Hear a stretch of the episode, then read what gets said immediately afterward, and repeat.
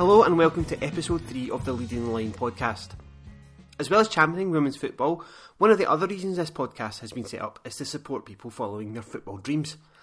So, this week we speak to Jordan Florit, author of Red Wine and Arepas, a Kickstarter project looking at football in the South American country of Venezuela. So, without much further ado, let's get straight into it. Uh, firstly, Jordan, thank you very much for joining me. Um, before we delve into the project, which is Red Wine and Arepas, which we're here to talk about um, today, do would you like to introduce yourself a little bit? Sure. So yeah, I'm Jordan. I'm I'm 25. I live in London. I'm originally from Southampton. As a, a big big Saints fan. I've always written. I, I started writing when I was at like primary school. I was teachers and parents always encouraging me to write because it was something I like showed a natural interest in. So I've always been writing bits and bobs there. I started writing online about nine years ago now, uh, writing about football, uh, culture, current affairs, and politics, paid and unpaid over the nine years I've been writing. Um, I had a job offer to go and work in Ecuador two years ago, uh, but my wife and I already had a date set for our wedding, so it wasn't something I could accept at that time. Uh, but ultimately, like writing is is my passion, and, and and that's where I want my career to fully be.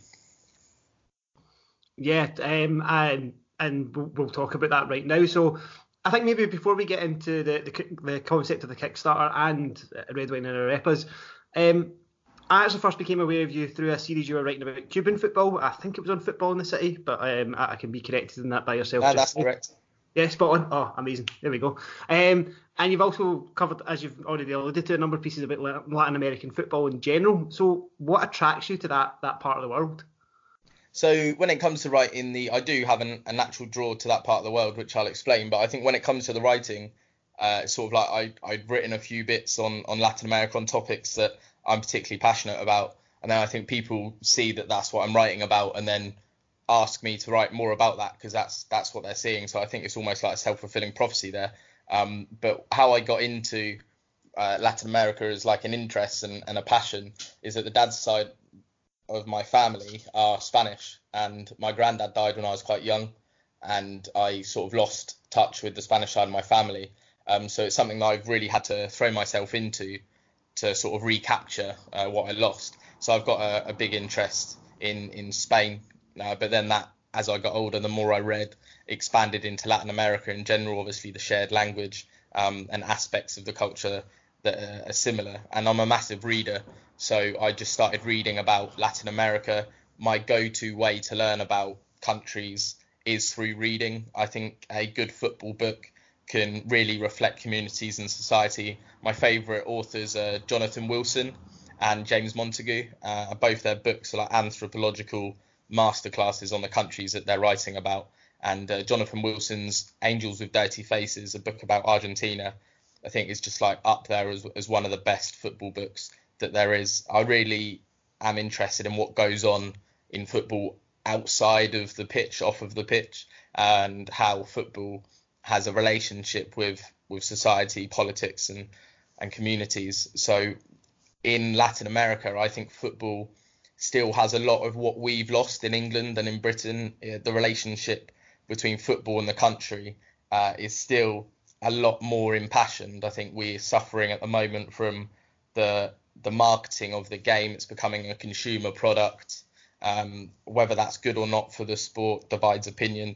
But I think you still get a lot more authenticity in football in Latin America, and, and that really appeals to me. So I think I, I came I came to have a real passion about writing football in Latin American countries from two aspects really a, natural interest in the countries for what they are and the the culture, and then also the more I discovered about the football, the more the game in its state appear, uh, appealed to me. Yeah, and you are preaching to the choir when you talk about the the wider reach of football to help understand the culture. Um, you've made some really, really great references there. As we're recording, I've actually been reading the Welcome to Hell book by uh, John McManus about Turkish football, and that is a, an excellent read as well. But back to what you're writing, and it's Red Wine and Arepas. So do you want to kind of break down what the concept of the book is for us? Yeah, so what I'm hoping to do with the book is provide readers with another way to learn about Venezuela. I, I found myself when I was reading about the country that in English, at least, the only books on Venezuela are either about Hugo Chavez um, and the Revolution or, or Simon Bolivar. And whilst I found those books really interesting and I, I read them all, when I then turned to read about books that weren't about that, books about football, uh, they there just weren't any. Uh, so I, I hope with my book that I can sort of plug that gap. But it's not that's not how I made my decision. I've I've been reading books on Latin America for years now, and it was it's probably two or three years since I last um, read a book on Venezuela. So it wasn't like oh there's a gap in the market, let's write a book. It was more I ended up revisiting Venezuela this time from a football perspective because I was pitching an article to these Football Times uh, about Venezuela. I wanted to write about their under 20 team from 2017 that got to the final of the World Cup, and I reached out to a few Venezuelan journalists, uh, one of which got back to me with a lot of enthusiasm. His name's Carlos Tarache, is the CEO of a Venezuelan football outlet called Solo Venex on Twitter, and he was really, really useful. Uh, he put me in contact with Cristian Cásseres Jr., who's a central midfielder for New York Red Bulls. Uh, again, he was really open. And what I what I want to do is provide a different narrative on the country uh, to what there is at the moment. I don't want to change the narrative. Uh, I don't want to change the conversation on Venezuela, but at the moment it's one dimensional. If you if you ask somebody about Venezuela or if you think about Venezuela, what you see on the news, all of it is politics. There isn't another discussion on Venezuela. There's not another way of viewing the country. Uh, and where I strongly believe that football is a great reflection of society and culture, I, I think I can provide a story on Venezuela through the medium of football, uh, and that's what I that's what I hope to do with this book. Yeah, and you've probably then touched on the next question about um, about the book itself, which is why Venezuela? Um, it's not necessarily a, a, country that most people would associate with football, and I'm pretty sure actually in the country itself, football isn't in the number one sport. So you've touched on it a little bit already, but what was it in particular that then made you decide Venezuela would be the one that you were going to focus on, especially given the fact that you've had, as you've said already yourself, a, a wide range of experience of South, South American countries in general?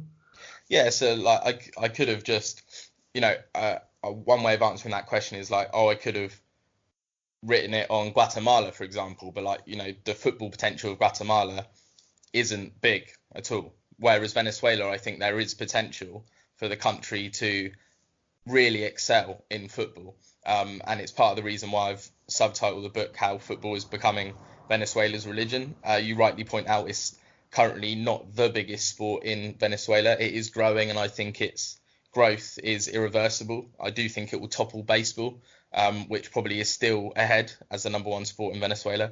Uh, but like you say, it's not the predominant sport in the country. It's mainly popular uh, around the borders of the country, um, and particularly uh, near the Andean mountain range on the border with Colombia. The heartland of football, uh, be fair to say, is their big team uh, called Deportivo uh, Táchira. They have a big following, and it's sort of the, the hotbed of football in the country. but the reason why Venezuela, from a football perspective, um, is I was really drawn to the progress that they're making in the past 15 years, I'd say. Uh, they've got a long history of being not just underdogs when it comes to Latin American football, but you know, real small fry. They went from 1967 to 2007 without winning a single game in the Copa America. Uh, you know, that's, that's, a long time. That's 30 years without uh, a victory in, in international competitive football uh, in in the Copa America. And then things changed fairly quickly, and they, they've been on an upwards trajectory ever since then. In 2007, they hosted the Copa America. Hosting a football tournament or any major sporting event is always good for that sports profile, even if it doesn't always leave the best legacy. We've seen with like South Africa and Brazil what hosting the World Cup and, and the Olympics, uh, respectively, in Brazil was done to the country from an economic uh, stance and, and the legacy. But the sport itself really benefited um, from hosting the Copa. Uh, it benefited in numerous ways, one of which is that people took notice. Uh, it, it, gave them a reason to unite behind the country, whatever your political persuasion was. Uh, Venezuela, the football team, La Vinotinto, gave you a reason to to feel passionate about your country. Um, and another thing they did in that same year, 2007, is the domestic league, uh, which has been undergoing uh, a real increase in its professional status. introduced the rule called uh, the juvenile rule, which basically states that every team uh, in the domestic league need to field at least one under 20 player in their starting 11 uh, every game. And you know that is an actual regulation. It's enforced. It has to happen. You get fined if it doesn't.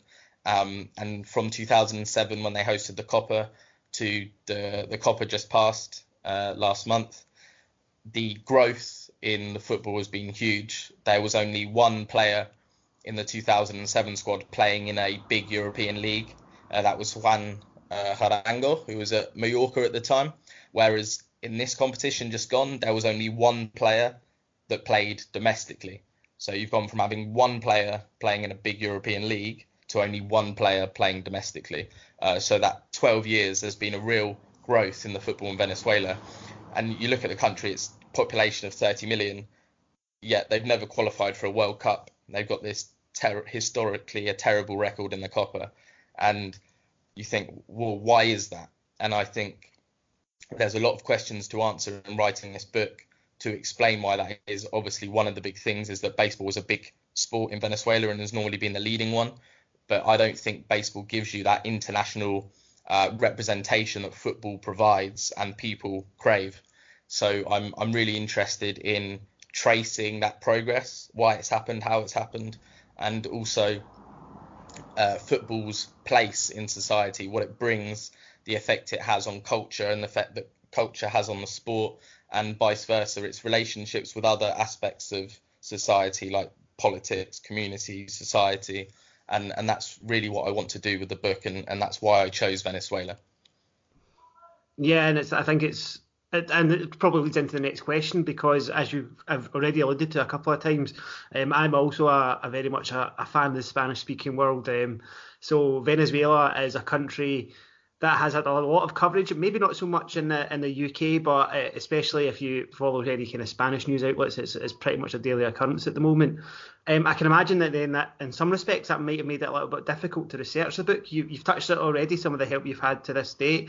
Um, have you had any like real challenges though when you've been trying to get something that maybe you've really wanted to focus on? So I think the biggest challenge that was um, in my head when I started the project, I sort of like mentally uh, drew up a list of things that I thought were going to be hurdles, ones that I thought I could get over as long as I treaded carefully, and then others that I thought, you know, these are going to be big challenges that could either make the project fail um, or succeed. And the, the biggest challenges at the beginning there were two. One was make it actually making the physical decision to go to Venezuela, which I'm going to do at the end of October. Um, and what the challenge was there is is it safe? Is it wise to do? Um, and what am I gonna what am I gonna do when I'm there in terms of my security, my safety, and also you know practical things like getting around the country, uh, accommodation, stuff like that. And the other big challenge was the political nature of the country.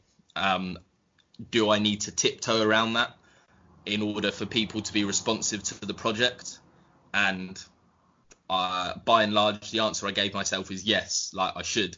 And whilst I do still think that's the case, I did make a few mistakes early on in almost my desire to leave politics out of it as the main focus of the book, which is always been my aim. The the main focus of the book is football, but how football can explain the country, and obviously politics is one aspect of that. And I firmly believe football is inherently political, so I don't think you can escape that. But I, I almost, you know, I was trying to avoid treading on eggshells, so I was trying to leave politics out of it where possible, and in doing so, maybe I glossed over um, some aspects. And one article I wrote on Venezuelan football, that one for these football times, uh, a guy called Dominic rightly called me up on something that I wrote in the article. He was full of praise for the football side of things and what he uh, criticised me for was how I'd skimmed over the um, the situation with Juan Guaido, the opposition leader,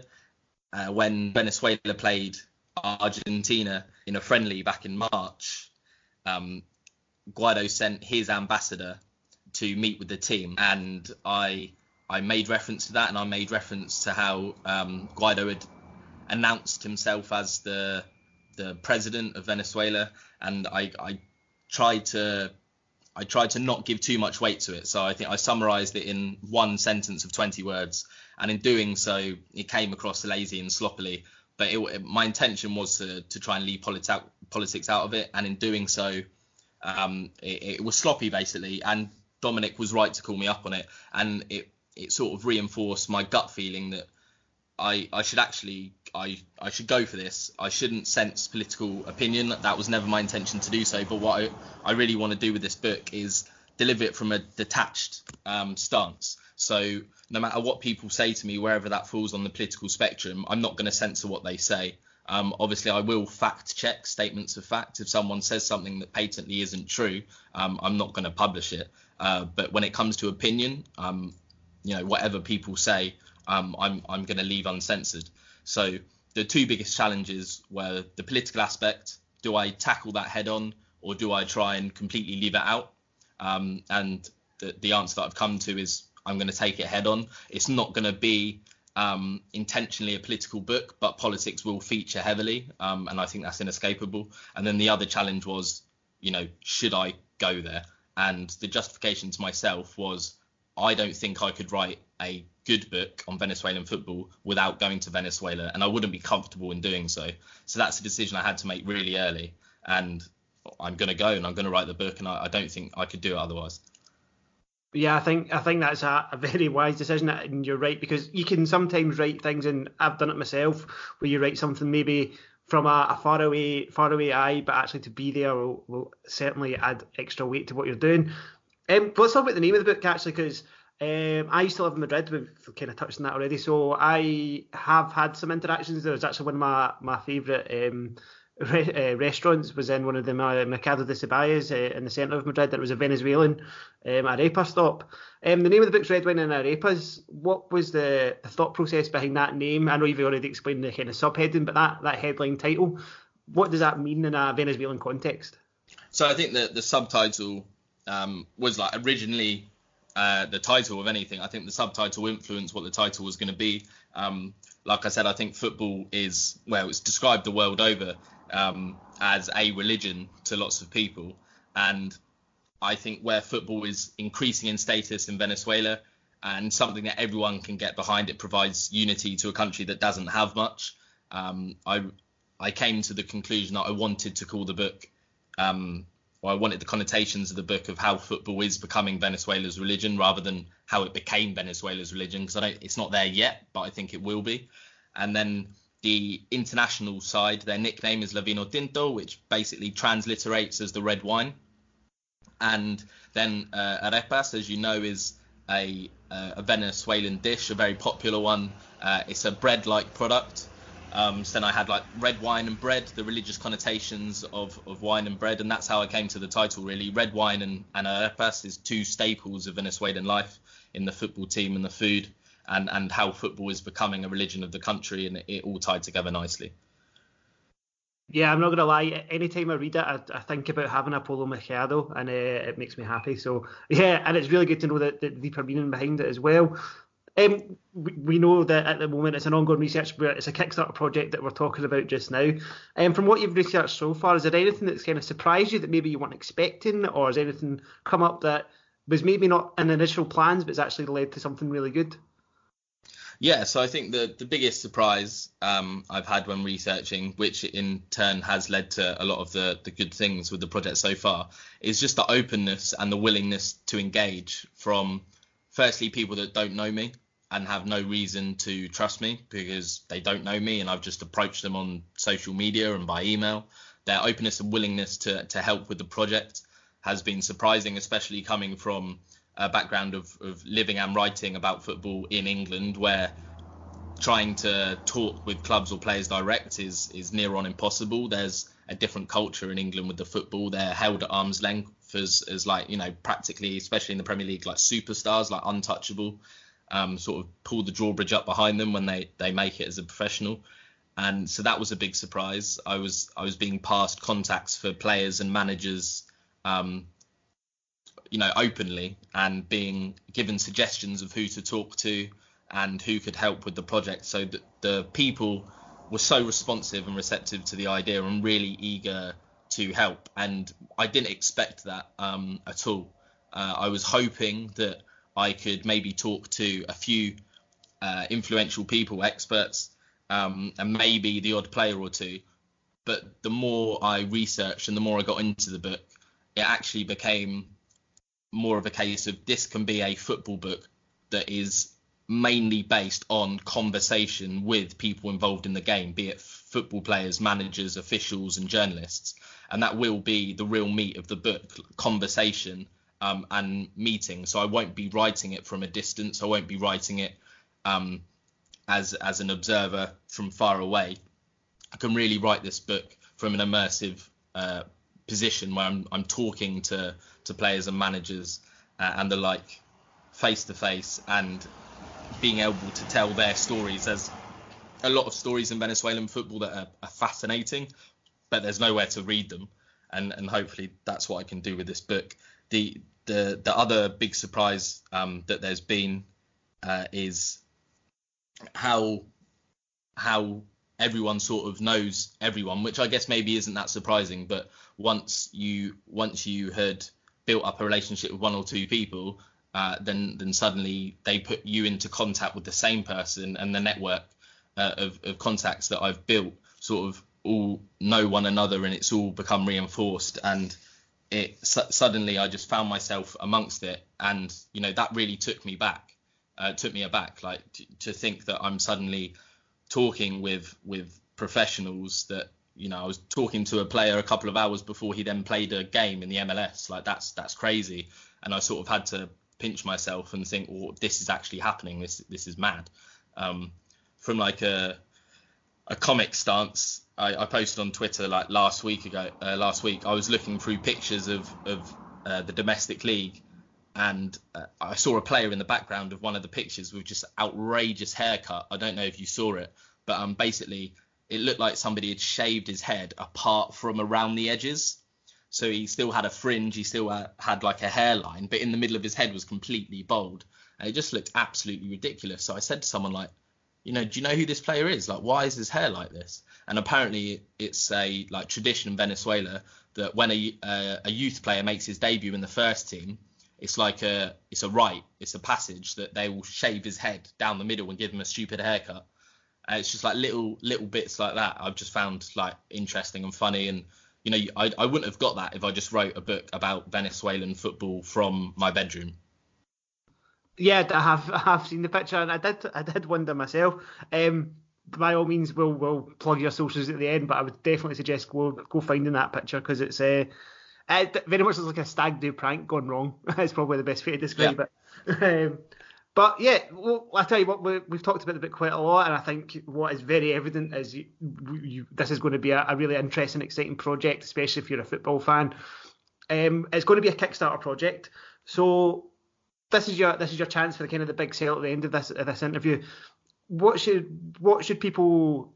Why should people? Is probably a better question. Why should people uh, be interested in the Kickstarter and of course sign up to pre-order a copy of the book? Well, I think this book will appeal to not just football fans, but hopefully people that, that do want to learn more about Venezuela, uh, maybe have an interest in just Latin American culture um, or, or, history or the politics. I think all four of those um, all four of those topics will be prevalent throughout the book, uh, with, with football very much being the main one. So hoping it appeals to more than just football fans. But I think what I what I hope to do with the Kickstarter project is really offer a different experience um, of being a reader, being a, a, customer really of buying a book. And I th- think through the Kickstarter, I'm going to be able to offer people a different experience. So I'm going to be having a writer's diary that I'm going to be keeping throughout the process of writing the book. So um, everyone that gets behind the Kickstarter project will receive uh, regular emails from like behind the scenes of how the book's progressing. So like photos from interviews and and like little stories that may not make it to to print that I just pick up along the way, like my experiences of being in Venezuela, for example, when I go at the end of October, and also like anyone that gets behind the Kickstarter project um, will have their name incorporated into the artwork of the book. There's a really good artist um, on Twitter called Arwin Thomas, Um, he's a really good illustrator. He makes pictures out of people's names, and I'm hoping to make some really nice artwork to to feature in the book. Um, and that will have everyone's name who who becomes a, a, backer through Kickstarter involved in. Like this project won't happen without the backers. Um, so it's only right that they're a big part of this project. And another aspect of that that ties in is where the vast majority of this book is yet to be written, although I have concrete plans for it to be. It leaves room for people that are supporting this project to have their own say and uh, give direction to the final 10, 15% of the book. Like people can come to me with what they want to know about the country or aspects of the football that they are interested in knowing more about. And I'll be able to I'll be able to provide answers to that hopefully. So I think it will be a very different experience to just buying a book that's already written on the shelf. It will give people a chance to be involved with the process. And another thing I'm going to do through the Kickstarter is provide people with the opportunity to have their own uh, feature piece, their own article included in the book, in the postscript. So if people want to write their own opinion piece on Venezuela, um, particularly hopefully it's football, there there's going to be a chance for people to get involved in that way as well. So I, I really think my Kickstarter campaign, if you go and check it out, will offer you a, a very different experience to just buying a book off the shelf, and I hope that appeals to people. Yeah, that I mean, what you've said there, a lot of that sounds very innovative, as well in terms of how people pitch these kind of projects. So it'll be really interesting to see how that develops over the course of time. Of course, I will be signing up.